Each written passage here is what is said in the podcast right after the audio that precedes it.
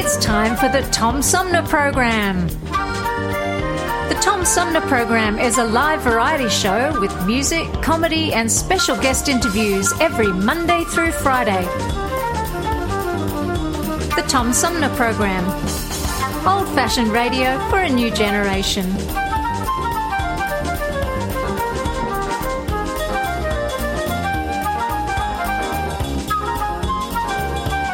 Theme music is Fruit of the Louvre, provided by Flint composer producer Howard Eddy.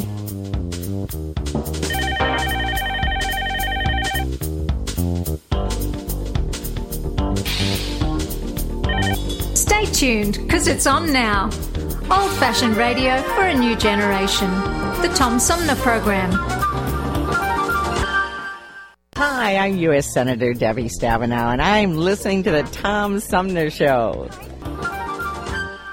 Hey, good morning, everybody. Welcome to the show. I'm Tom Sumner. We got a great one in store today. Coming up in the third half of our three-hour tour, we're going to talk about uh, oh, getting and staying fit enough for serious adventures. Uh, after 50 with adventure sports athlete and author Stacy Gold, who shares how she came back from multiple injuries and kayaked 226 miles in the Grand Canyon in 12 and a half days.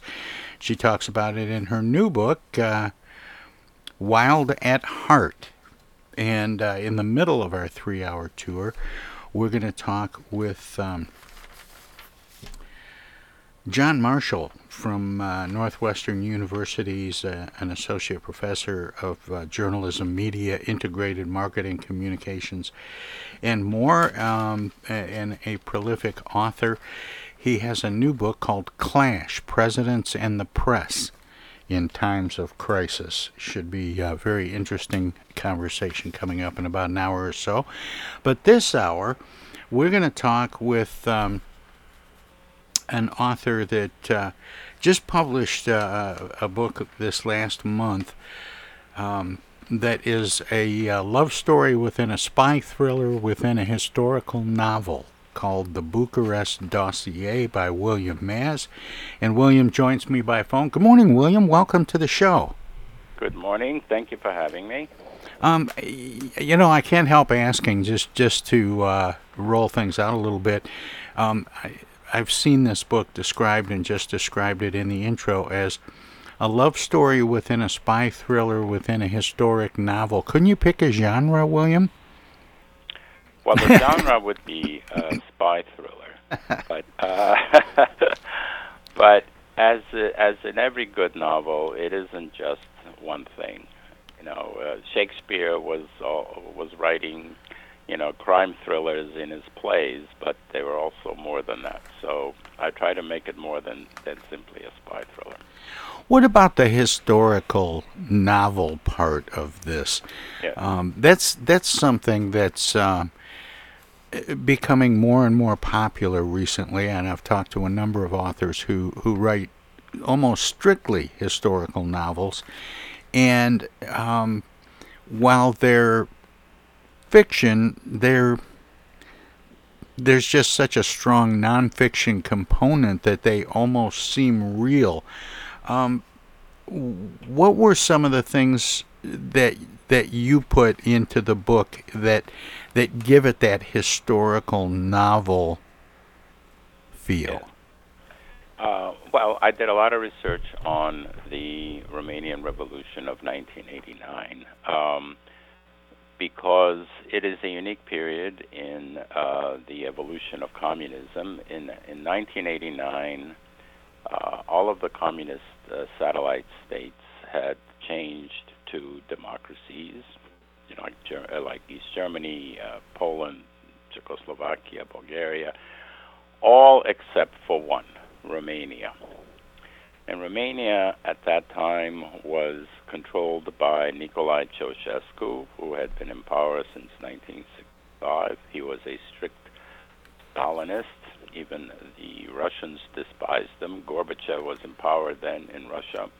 he wanted a kindler, gentler socialism, but um, Ceausescu was, wanted none of that.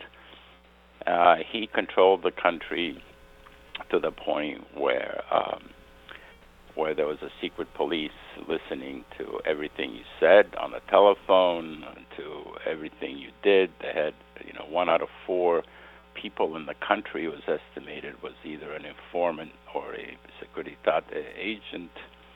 Um, it was a terror-filled uh, period um, in Romanian history.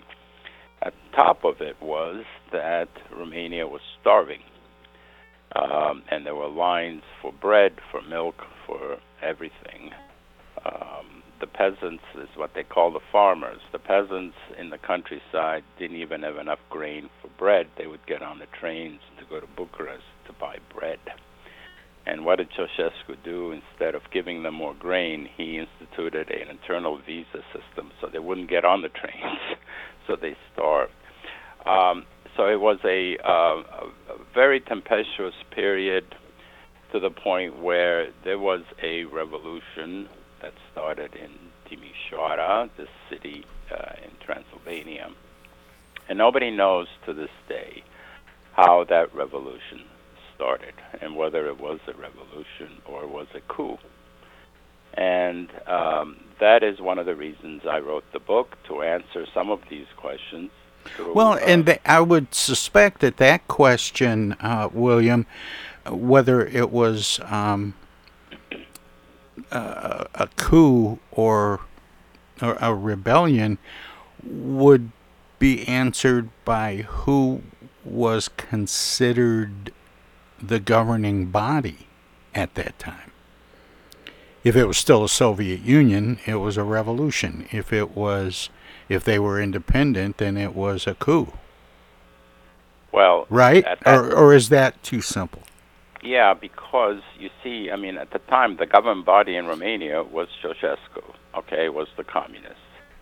Uh, he was uh, paranoid that Gorbachev would institute a coup on him. So his main fear was the Russians, uh, believe it or not because uh, we know that Gorbachev despised Ceausescu because he was so bloody and so um, uh, strict a tyrant.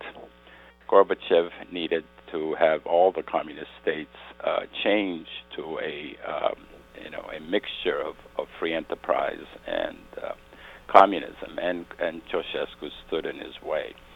So we know that since 1985, there were plans by Gorbachev to start a coup in in Romania and depose him. So uh, people now think that it was Gorbachev who started the revolution, but uh, nobody knows because the uh, it was the only bloody revolution that occurred. All the other countries changed peacefully through so-called velvet revolutions. Well, and and what we're talking about here is uh, the the breakup of the former Soviet Union. That's right. So Czechoslovakia had a velvet revolution, and Poland uh, changed uh, peacefully, and so forth. But Romania did not. They needed a they needed a violent revolution, and the the revolution started in Timișoara with very circumspect ways. There were snipers on rooftops that started shooting into the people and into the military at the same time. The snipers were later caught, a couple of them. They were from the Middle East, they were mercenaries. and so the question still remains, and they disappeared, by the way, after the revolution. So nobody knows who hired the snipers, nobody knows who started the whole bloody, um, violent uh, attacks in Timișoara, where about 600 to 1,000 people died, and then continued throughout the rest of the cities, killing probably uh, over 2,000 people at, at, during the whole period. And then Ceausescu tried to flee through a helicopter uh, on top of the roof of the Central Committee building. He was eventually caught. A kangaroo court was established. Within an hour, the trial was over, and they were immediately executed, he and his wife. So those are the facts. The question is who who was involved in it? We know that there were generals involved in the coup, if it was a coup, but they, whether they started against them from the beginning or whether they joined to the popular uprising is still up in the air.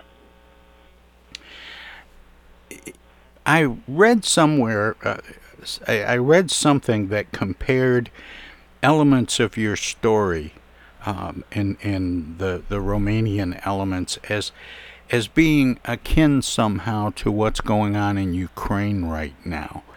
But listening to you talk about it, William, it almost sounds like it's sort of a mirror image where uh, Romania was trying to pull away from the Soviets and, and establish its independence. Uh, what's happening in Ukraine is uh, an annexation, more or less. Right.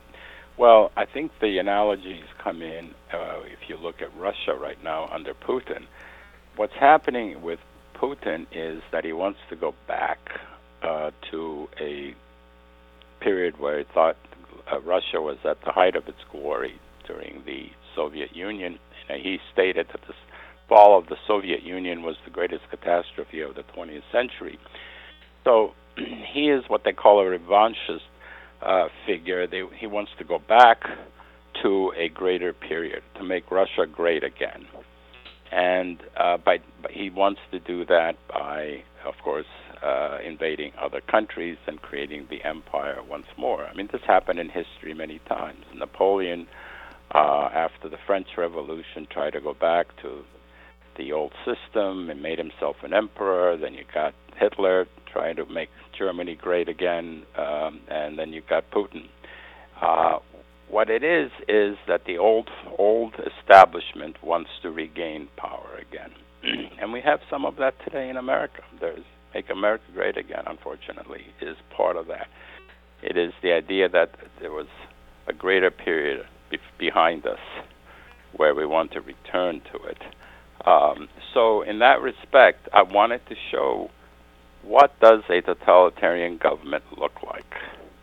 And the book tries to show, you know, the life, the daily life of people under such a regime, uh, the poverty, the fear, and what we, you know, should ourselves fear if we allow democracy to uh, to uh, be taken from us. And so um, it has a lot to do with what's going on today, not only in Ukraine because they know what Russian totalitarian looks like. They lived under it, and uh, but also all over the world. In Hungary, you also have uh, totalitarian uh, movements, and in other parts of the former Soviet uh, Union.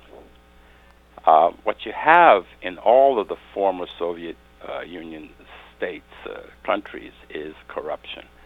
Corruption was part of the daily life under communism, from the from the butcher who needed a bribe to give you meat, to the doctor who needed a bribe to even see you, to the top echelon who stole from the government and had offshore accounts. And what we're finding in Russia today is that's exactly what happened to their military. It is a hollowed out military because so many people stole the money that was supposed to go to the to the military, and they built yachts. And and you know, the irony is we no longer fear the Russian military other than the the uh, nuclear weapons because we saw how hollow it is. They can't even take over uh, Ukraine, never mind NATO. So uh, this is a big lesson in how these totalitarian systems work. It is based on stealing from government coffers, and and uh, making a miserable life for their people, and um, and getting rich, uh, the top echelon getting rich on all of that. Um, so, and I tried to answer some of the questions. For instance, Ceausescu was known to have billions of dollars in offshore accounts. They never found them, and they've been trying.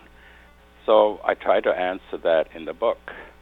Uh, I also try to answer the question of who started the revolution and how did it occur. So I base everything on history up until history can't answer it, and then I provide my own answer. One of the nice things about uh, being able to do historic uh, novels Yes. because you, you can fill in the, the gaps. Hey, William, I have to take a short break here, but I want to talk some more about the book itself. Um, can you stick around for a few minutes so we can talk some more? Okay, great. Absolutely. My guest is uh, author William Maz. The name of the book is The Bucharest Dossier, a spy thriller uh, within a historic novel in which a love story takes place. And we'll talk about all of that with William after we let our broadcast partners squeeze a few words in or do whatever they do when we go to break. If you're streaming us at TomSumnerProgram.com, we have some messages as well. So don't touch a dial, don't click that. Hello mouse. out there, everybody. It's me, Tigger. T-I double G R. That spells Tigger. And don't forget to remember to listen to Tom Sumner program on account of because he's so bouncy. I'm Julie Lopez with Crime Stoppers. Have you ever wondered what to do if you have information about a crime or the whereabouts of a felony fugitive and you want the police to know but you need to remain anonymous? Well, here's what you can do. You can go to p3tips.com or download the mobile app. You can go to Crime Stoppers of Flint and Genesee County's Facebook page and click on the Leave an Anonymous Tip tab, or you can call 1 800 422 jail. All methods are anonymous, and if your help leads to a felony arrest, you may be eligible for a cash reward. Remember, your voice matters. Our lives have been turned upside down by COVID 19. When a vaccine becomes available, it's critical that all of us get it. What we do as individuals will impact everyone's health, including those who can't get the vaccine. We won't get through this unless everyone takes part. Now is the time to get up to date on all recommended vaccines for both kids and adults. Experts say it's more important than ever for everyone to get their flu vaccine this year. And if you're older, you should get both the flu and pneumonia vaccines, since both illnesses can make COVID 19 even worse. Vaccines are available at a lot of convenient places, so be an example for friends and loved ones and encourage them to get vaccinated too. We all want to reunite, travel, and get back to school and work, but that means we all need to get on board. This is the time to do what's right for each other. Get vaccinated. It's our best shot. Hey, this is Tom from the Tom Sumner Program. Catch me and a gaggle of great guests weekdays on Our Voices Radio, WFOVLP 92.1 FM.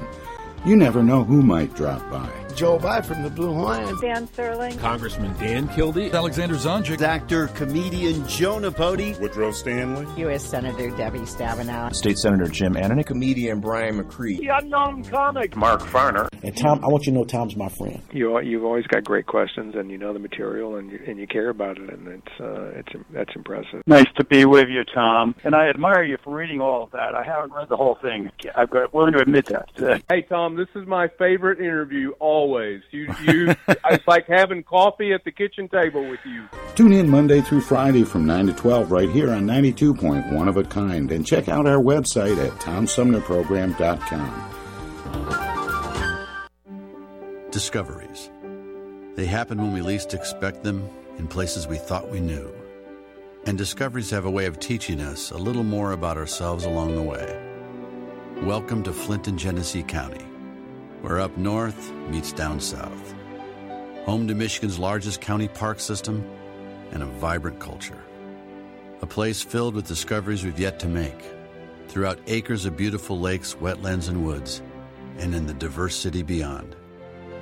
Where the uplifting melodies of gospel choirs fill the air, where the work of renowned artists color the galleries and museums, where the fresh fruits and vegetables at the downtown farmers market awaken our senses, and where the cultural center and planetarium broaden our view of the world. Let's spend a few days enjoying the wonders of Flint and Genesee County, where the joy of discovery is pure Michigan. Your trip begins at Michigan.org. Babies come with lots of decisions. Cloth or disposable? Crib or bassinet? So when it comes to protection, go with the safest, most effective choice vaccination. Get all the recommended vaccines for your baby by age two to protect your child against 14 serious childhood diseases. For more reasons to vaccinate, talk to your child's doctor. Go to cdc.gov slash vaccines or call 800 CDC Info. A message from the Centers for Disease Control and Prevention. This is Congressman Dan Kildee, and you're listening to the Tom Sumner Program. Hey, welcome back, everybody. We continue our conversation about a uh, new historical novel, uh, a spy thriller, if you will, set in America and Romania during the 1980s, uh, called The Bucharest Dossier by William Maz. And uh, William joins me by phone. William, welcome back. Thanks for sticking around, and sorry to make you sit through all that. Oh, no, it's a pleasure talking to you. It's a great interview. Thank you so much. Um, William, how did you get interested in writing, and and then what attracted you to spy thrillers? Well, uh, I started writing when I was uh, early in my education, in seventh grade of Mrs. Garbutt's English class. She asked us to write short stories, and I started writing, and she liked them. She had me read them in class. I got applause, and I was hooked. So that's how it started. and then, um, yeah, I wrote throughout college. Uh, when I was at Harvard, I took a lot of writing courses. Um, and then uh, uh, I continued to write even during my medical school uh, uh, training. I finished a novel which was um, not published, but it was uh, picked up by uh, ICM, International Creative Management. Uh, they represented me. They liked the book. Knopf liked it, but they didn't like the ending, and I, I was too busy to rewrite the novel at that time. So since then, I've written uh, two others, and this is my fourth novel. That was the first one that got picked up uh, by a publisher. So um, I have, you know, I consider myself a writer first, and then a, a doctor second. Are you able to write full time now, or or? I am. That's yeah, I, that's I retired good. from medicine several years ago, and uh, I'm devoting my, myself to my my passion now. Life's too short. I've talked to so many writers, William, that uh, you know had to had to write in the wee hours of the morning at, Yeah, at either end of the day, um, and on weekends and, and evenings and so on. You know, trying to squeeze in any writing they could while maintaining a full time job to pay the bills. Yeah. Well, medicine is not just a job. You understand that. I mean, during residency, I couldn't write at all. It was I was up 36 hours at a time. Oh. Afterwards, um, you know, I would come home at six or seven at night when I wasn't on call, and I'd have a light dinner, a couple cups of coffee, and I'd write till midnight, and I'd get up at 5:30 the next day and start all over again. So that was, um, you know, my routine. Of course, that doesn't do a lot for your social life, so I had to squeeze that in somehow too. when you're, you know, we were talking in the last segment about uh, the historical nature of writing a historical novel and the research that goes into it and, and putting it in context of real events that are going on. But when you're doing a spy thriller, and this one is called the Bucharest uh, Dossier, um, how do you research that? Um, Oh. spy spy agencies aren't real forthcoming with uh, right. fodder for um, spy thriller novels. I I don't think I I uh, I show any secret methods in my book.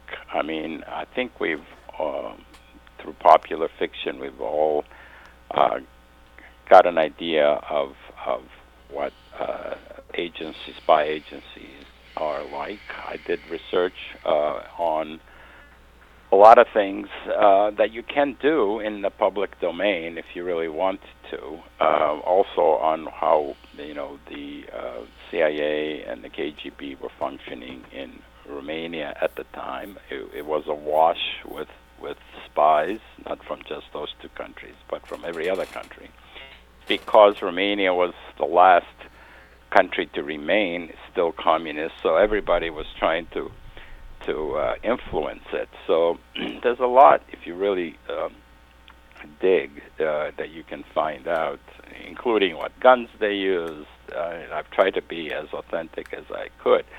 Not only that, but I have a lot of relatives that live there. So during the 80s, I spent a great deal of time in Romania, even though I was growing up here, uh, and I was visiting them. So I really got a good taste of uh, of the people and how they dealt with and how they kept their sanity uh, with their sense of humor um, and uh, just the misery of daily uh, life of trying to get food. Uh, I remember I was staying in an apartment above a butcher shop. At six in the morning, I heard a noise outside, and there was a huge line. The butcher shop opened at seven. By nine o'clock, all the meat was gone. By four in the afternoon, we have a knock on the door, and a little boy is presenting us with a slab of beef, which my relatives, I didn't realize, bribed the butcher to save for us. That is how life was. You either received bribes or you gave them. Everybody was involved in some sort of minor corruption. Just that was just part of life. So I got to know all of that by visiting, by research, by talking to people who were there during the revolution. I was there about six months before the revolution, about three or four months after the revolution, so I saw all the bullet holes in the buildings and got firsthand, ex- you know, uh, reports of what actually occurred. So, uh, you know, it, this isn't just doing research by reading. This was a firsthand experience. And with this, um, with this story that you're telling, did you have the story already in mind, or did you have characters that you came up with first and then decided what kinds of mischief they might get into? Well, I knew that the background was the revolution. I wanted to write about that. And I knew that the uh, top layer was a love story because I had attempted to write this love story of Pusha, the little girl that uh, my character left behind when he left Romania when he was eight. Um, and uh, I I wanted to write it in a in a way that um, that did it justice because I there was a Pusha in my life and she uh, had remained that kind of a mythical figure as it did uh, for the character. So I had those two elements, and I'm thinking, how do I put and intertwine all of these together, right?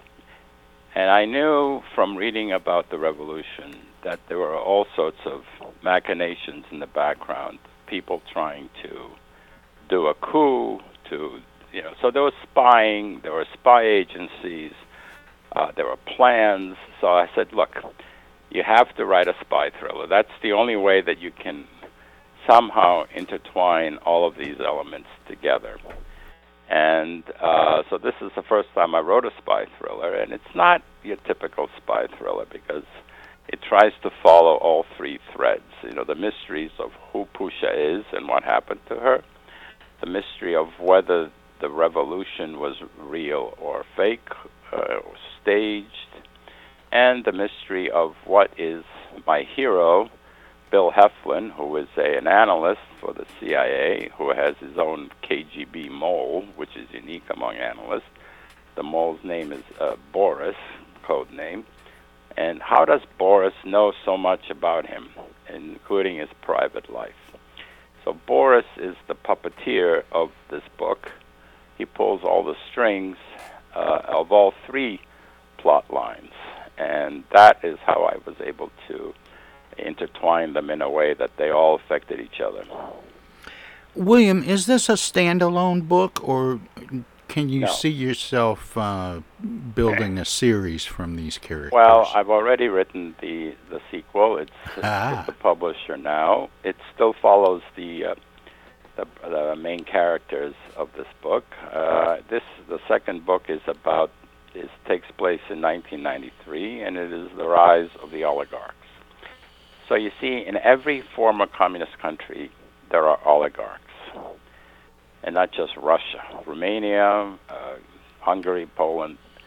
What happened was, as the transition occurred from communism to capitalism and democracy, the people in power during that transition figured out how to steal. And so all of these companies that were made private uh, were taken over by usually former security officials. In Russia, it's all KGB people that took over Gazprom and all these other companies that are made them billionaires. Same thing happened in Romania.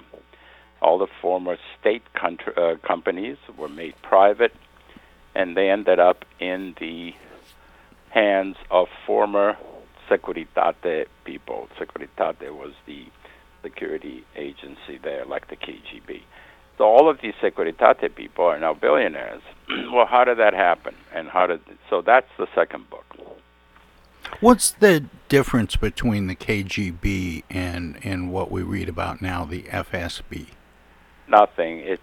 The, uh, I had a feeling, William, but. I, yeah, it's uh, it's the same thing happened in Romania. Uh, the Securitate was disbanded uh, at the end of the revolution, and and a month later it was reformed in different uh, uh, names. It was broken up uh, into the external and the internal FSR. The, the internal. It doesn't matter. The same people, in fact, were put in place. So uh, it's all for show uh, the, the the the Securitate is still monitoring. Uh, it just put a sign in front of the building that says "Under New Management." exactly. well, what happened also is that the Securitate the, uh, had all of these dossiers, which is why the book is called the Bucharest uh, dossier. These are files that they kept on almost everybody in the country.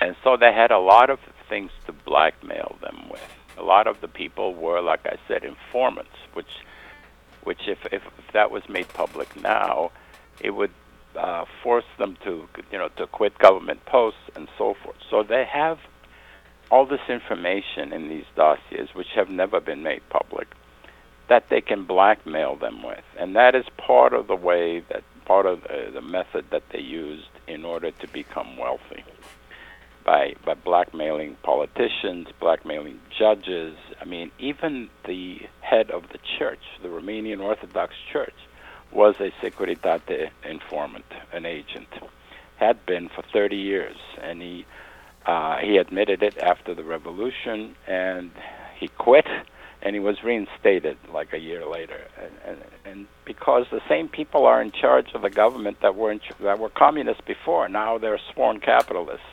because they become billionaires.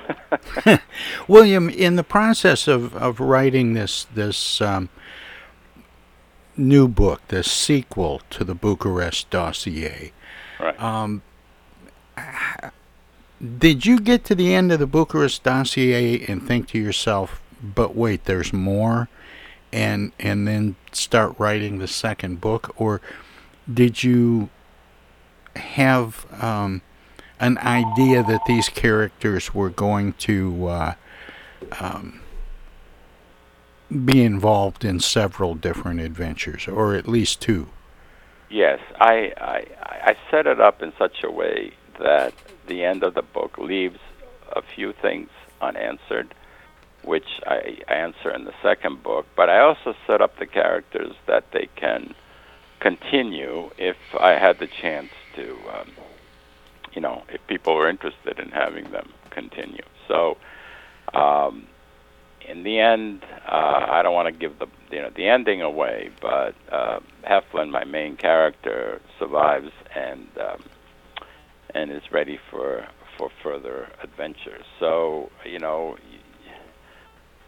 you try to do that just in case it uh, people respond positively to it and they want more. You can't kill off your main character.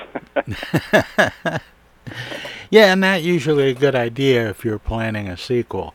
Yeah. Um, William, in writing is kind of a solitary thing. Um, yeah what kind of feedback have you been getting from people, and do you enjoy interacting with people who have read your books and, and doing, you know, book signings and and uh, book readings and those kinds of things?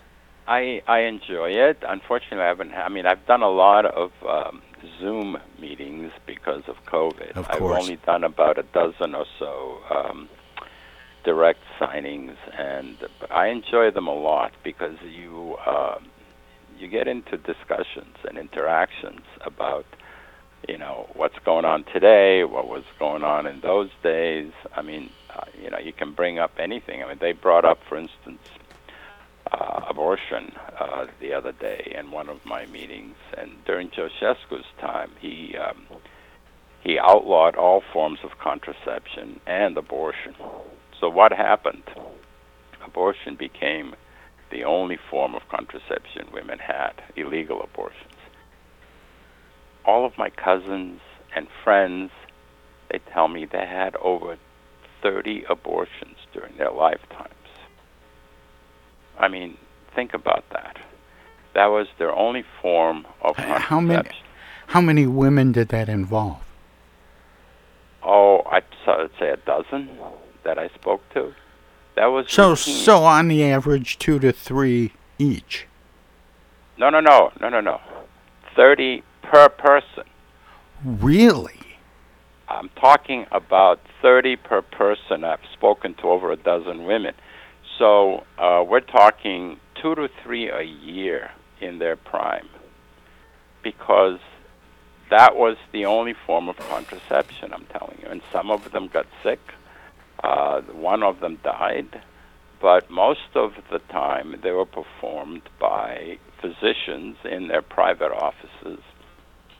And, uh, and that was it. Uh, there was no anesthesia involved. And that was a routine, a routine for women, okay? And Ceausescu, the reason he did that is the, there was no religion involved.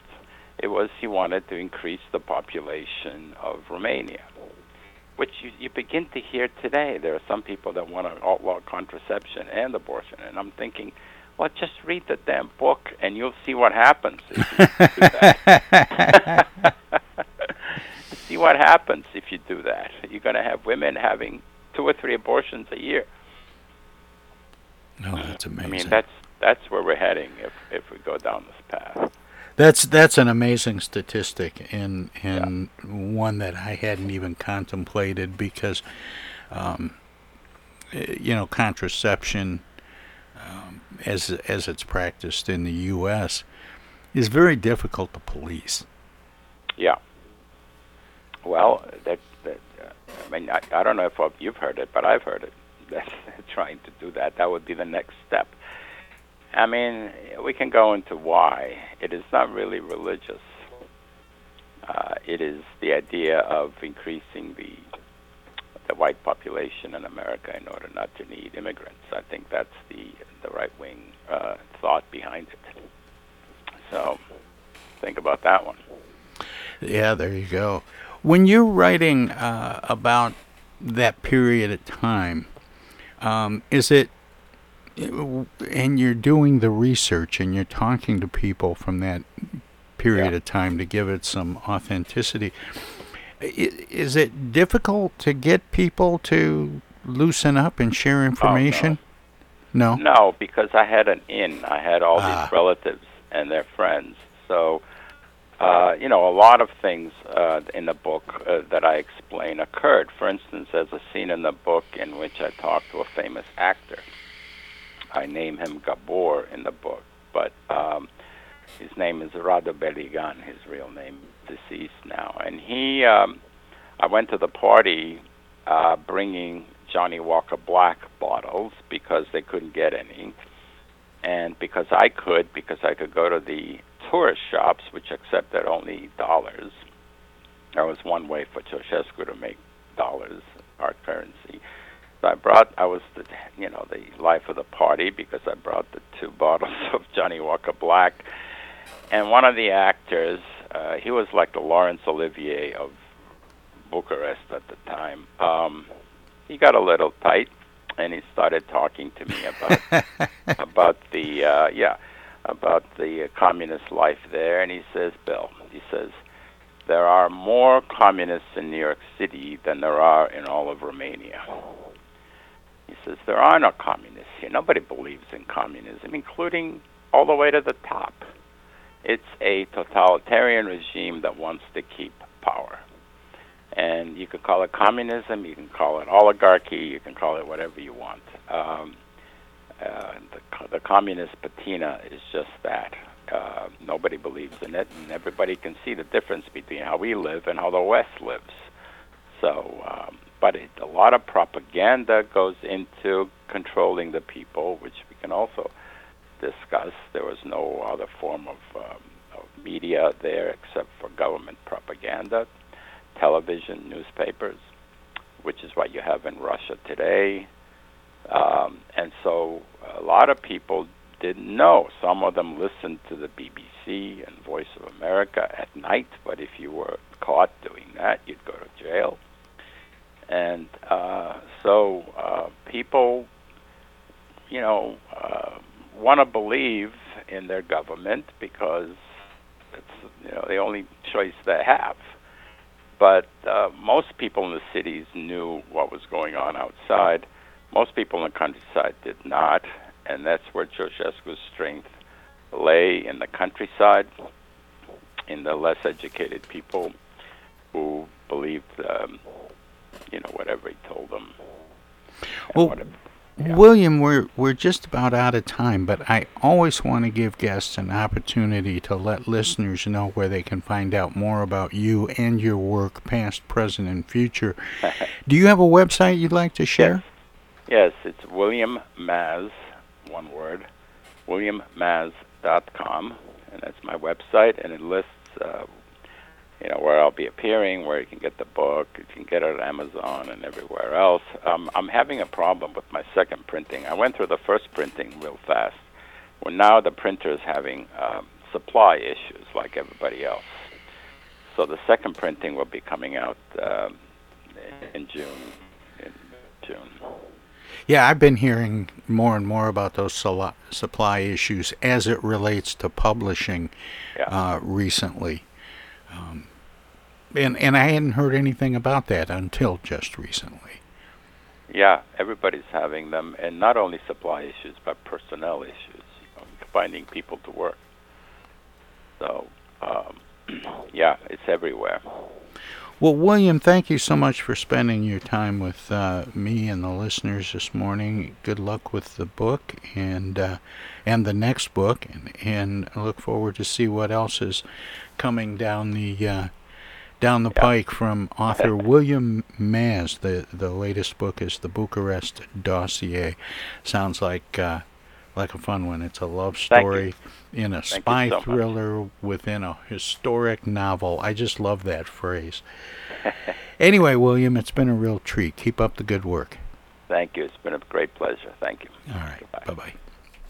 Again, William Maz. The book is uh, the Bucharest Dossier.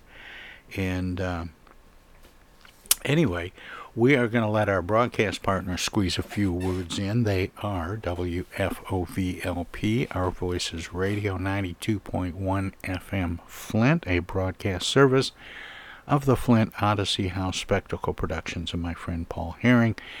And uh, as I mentioned, we're going to let them squeeze a few words in or do whatever they do when we go to break. If you're streaming us at TomSumnerProgram.com, we have some messages as well. So don't touch that dial, don't click that mouse. Lots more of the Tom Sumner program straight ahead. And tomorrow, we're going to talk to uh, Captain Mike Brown, who is one of the GOP candidates uh, for governor um, in the uh, August primary here in Michigan. Hi, this is Joe By from the Blue Lions, and you're listening to the Tom Sumner program. Right now, the COVID 19 vaccines are available to millions of Americans, and soon they will be available to everyone. This vaccine means hope. It will protect you and those you love from this dangerous and deadly disease. I want to go back to work and I want to be able to move around. To visit with Michelle's mom, to hug her and see her on her birthday. You know, I'm really looking forward to is going to opening day in Texas Ranger Stadium with a full stadium. We've lost enough people and we've suffered enough damage. In order to get rid of this pandemic, it's important for our fellow citizens to get vaccinated. I'm getting vaccinated because we want this pandemic to end as soon as possible. So we urge you to get vaccinated when it's available to you. So roll up your sleeve and do your part. This is our shot. Now it's up to you.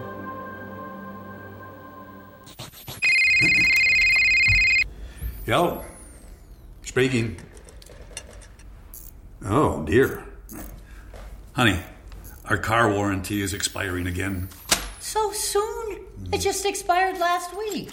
You don't even own a car! Not now, Dana. Your father's on the phone. Hey! Mom and Dad, you're being scammed. It's a robocall. Scammers are using new technology and clever tactics to make more and more calls that look legitimate but are hard to trace. They can make it look like they're calling from any number, even from numbers of people you know. My robocall crackdown team is working with state and federal partners to stop the robocalls for good, but I need your guys' help. Don't trust your caller ID. Verify you're really talking to the person whose number appears when your phone rings. If you accidentally answer a robocall, hang up right away. Engaging in conversation will only lead to more calls. Use a call blocking app on your cell phone that stops robocalls before they interrupt your day. And if you do get a robocall, file a complaint with my office online at mi.gov slash robocalls. And mom, dad, please do not give your information out to these scammers over the phone. They're just trying to trick you. Well, at least they call. No, I get it. You're busy. But you know Janine's daughter is a doctor. She calls every week. A doctor. I'm Michigan Attorney General Dana Nessel. Visit mi.gov slash agcomplaints for your connection to consumer protection. It's 2022, and this year the Tom Sumner program begins its 15th year. It would not be here without support through the years from individuals and organizations like these. Seth David Radwell, East Village Magazine, Flint Institute of Music, Hello, I'm Maestro Ricky Di Meg. Flint Community Schools, MTA Flint, Flint Comics and Entertainment, Hamady Complete Food Center, the Flint River Watershed Coalition, W.H. Wisecarver, the Genesee County Road Commission, Sloan Museum Auto Fair, Thomas Appliance, the Genesee Health Plan, Swiftlet Technology, Mott Community College, Pure Michigan. Friends on Facebook have also helped by contributing to the show's online fundraisers two or three times a year. If you would like to help the Tom Sumner program continue to thrive by becoming a sponsor, send an email of interest to tom at tomsumnerprogram.com. Add your name to the list of supporters, past, present, and future. Technical assistance for the Tom Sumner program is provided by Swiftlet Technology, engineering and IT services at swiftlet.technology.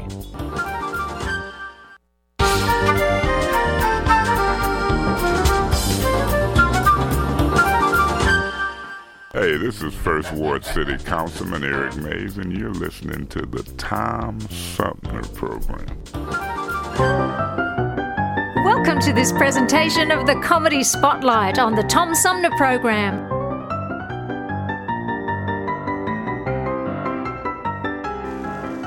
In these days of the Cold War, the CIA, the Central Intelligence Agency, has become one of our most valuable tools. However, many Americans have complained that too much of the CIA's activities have been kept secret. Tonight, as a public service, we are happy to be able to present the secret head of the CIA who will answer all of your questions. To maintain the secrecy of his identity, he will be wearing a mask. How do you how do you do, sir? My name is Jose Jimenez.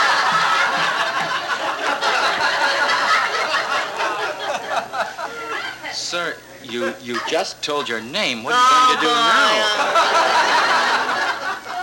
What are you going to do now? Well, well, guess I'll just take off the mask. But first, I'd like to say something. What? Trick or treat.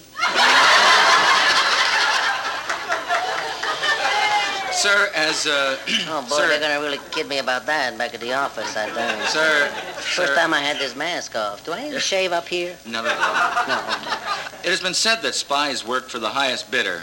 Would you tell me if that's true? What's it worth to you?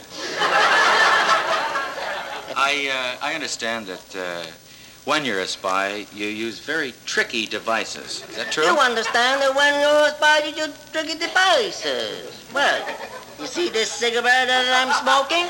Huh? You see that? Yes. That's really a gun. Come on now, you can't tell me that cigarette is a gun. Oh yeah? How'd you like a shot in the mouth? we also, among other things, use very cleverly concealed cameras. Oh, really? Sure. See this front tooth here? See that? Yes, I That's see. that's not really a tooth. That's a miniature camera. How does it work? Just press my nose. And and that'll take a picture? No, I just like people to press my nose. Actually, uh, my nose is a, a shortwave radio. You work the camera by pulling in my left ear. What happens when you pull on your right ear? That turns on my nose. Well, that's that's that's absolutely. I think um, it's running now. Your nose. That's amazing. A camera in your tooth. Uh-huh. I can't even see the little hole. Well, that's because I was in the right half of the class. How did you get an idea like that, having a camera in your tooth? Well, I had this film on my teeth. I thought, why let it go to waste? You know? Sir, I've heard that they do terrible things uh, to gain information from captured spies. Oh, boy. You heard about that, huh? Yes. I tell you, they do. Oh, do you know, one time they captured me, and they took these bamboo things, they put them underneath my fingernails, and they lit fire to them. They were burning things under my fingernails. and then they came and they hit me on the shoulders very hard, right there with the bony part where it really could hurt. And then they punched me in the nose, and they punched me in the stomach, and then they took these pair of pliers and they squeezed me all over the place. And then they started to torture me. Did you talk? No, I was too busy screaming. You must have had some uh, thrilling experiences. Oh, I can think of one now. You know, one time I was on a plane, you know, and I had these foreign documents, and I saw on the same plane, right down just a couple of seats from me, still in first class, Yes.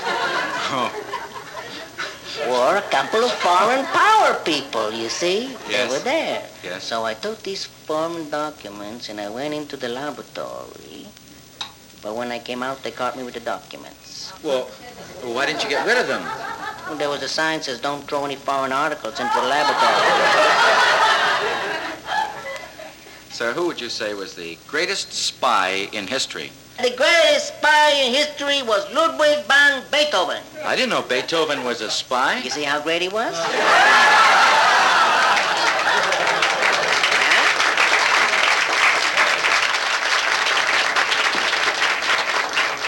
As long as we have you here in front of these microphones, uh, would uh, be all right with you if some of the people here in the audience ask you some questions uh, pertaining to the CIA? Would you answer all of their questions? Yes, I would answer all of them. Oh, that's very good. I'd very be very good. happy, Would you delighted. please uh, feel free to ask any questions you have? How can we get a job at the CIA? You have any experience as a spy? Not yet. Are you married? Yes. You've had experience.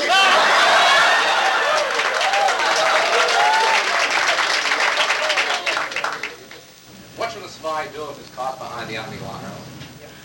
If you are caught behind enemy lines, all you have to do is give the name, rank, and serial number of every soldier in the United States Army, where they are billeted, and and how many bullets they have. Otherwise, they'll give you such a clock you won't even know. Yes, Sir, what was the best kept secret of World War II? That it's still going on.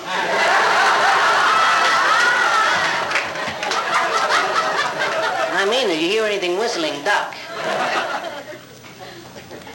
Does the CIA have a theme song? Excuse me? The CIA have a theme song. Yes. It's over where?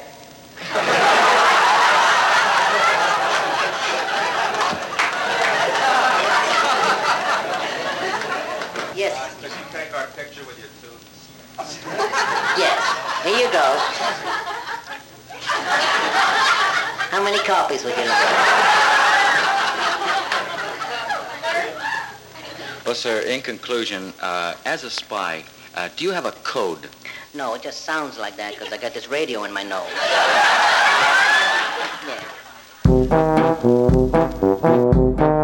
This was another comedy spotlight on the Tom Sumner program.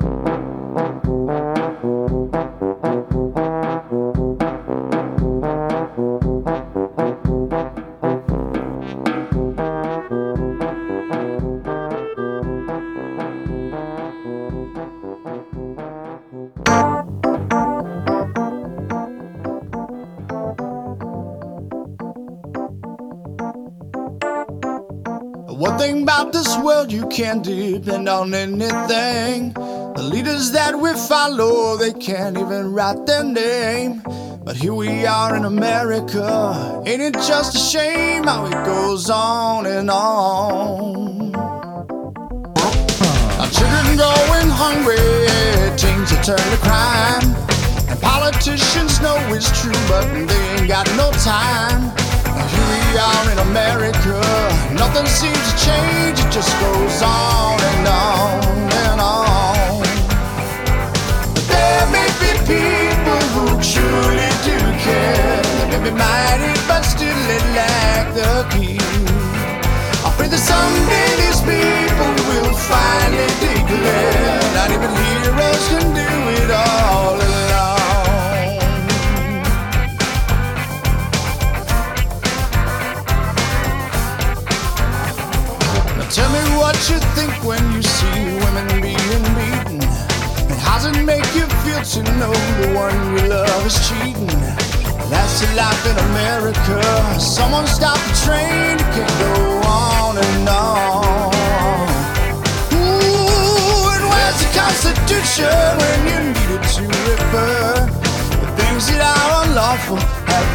The all been burned. Yeah, that's the life in America. Should I still remain or just go on and on and on? Now there may be people who truly do care. Maybe mighty, but still they lack the taste. I pray that someday this world will finally declare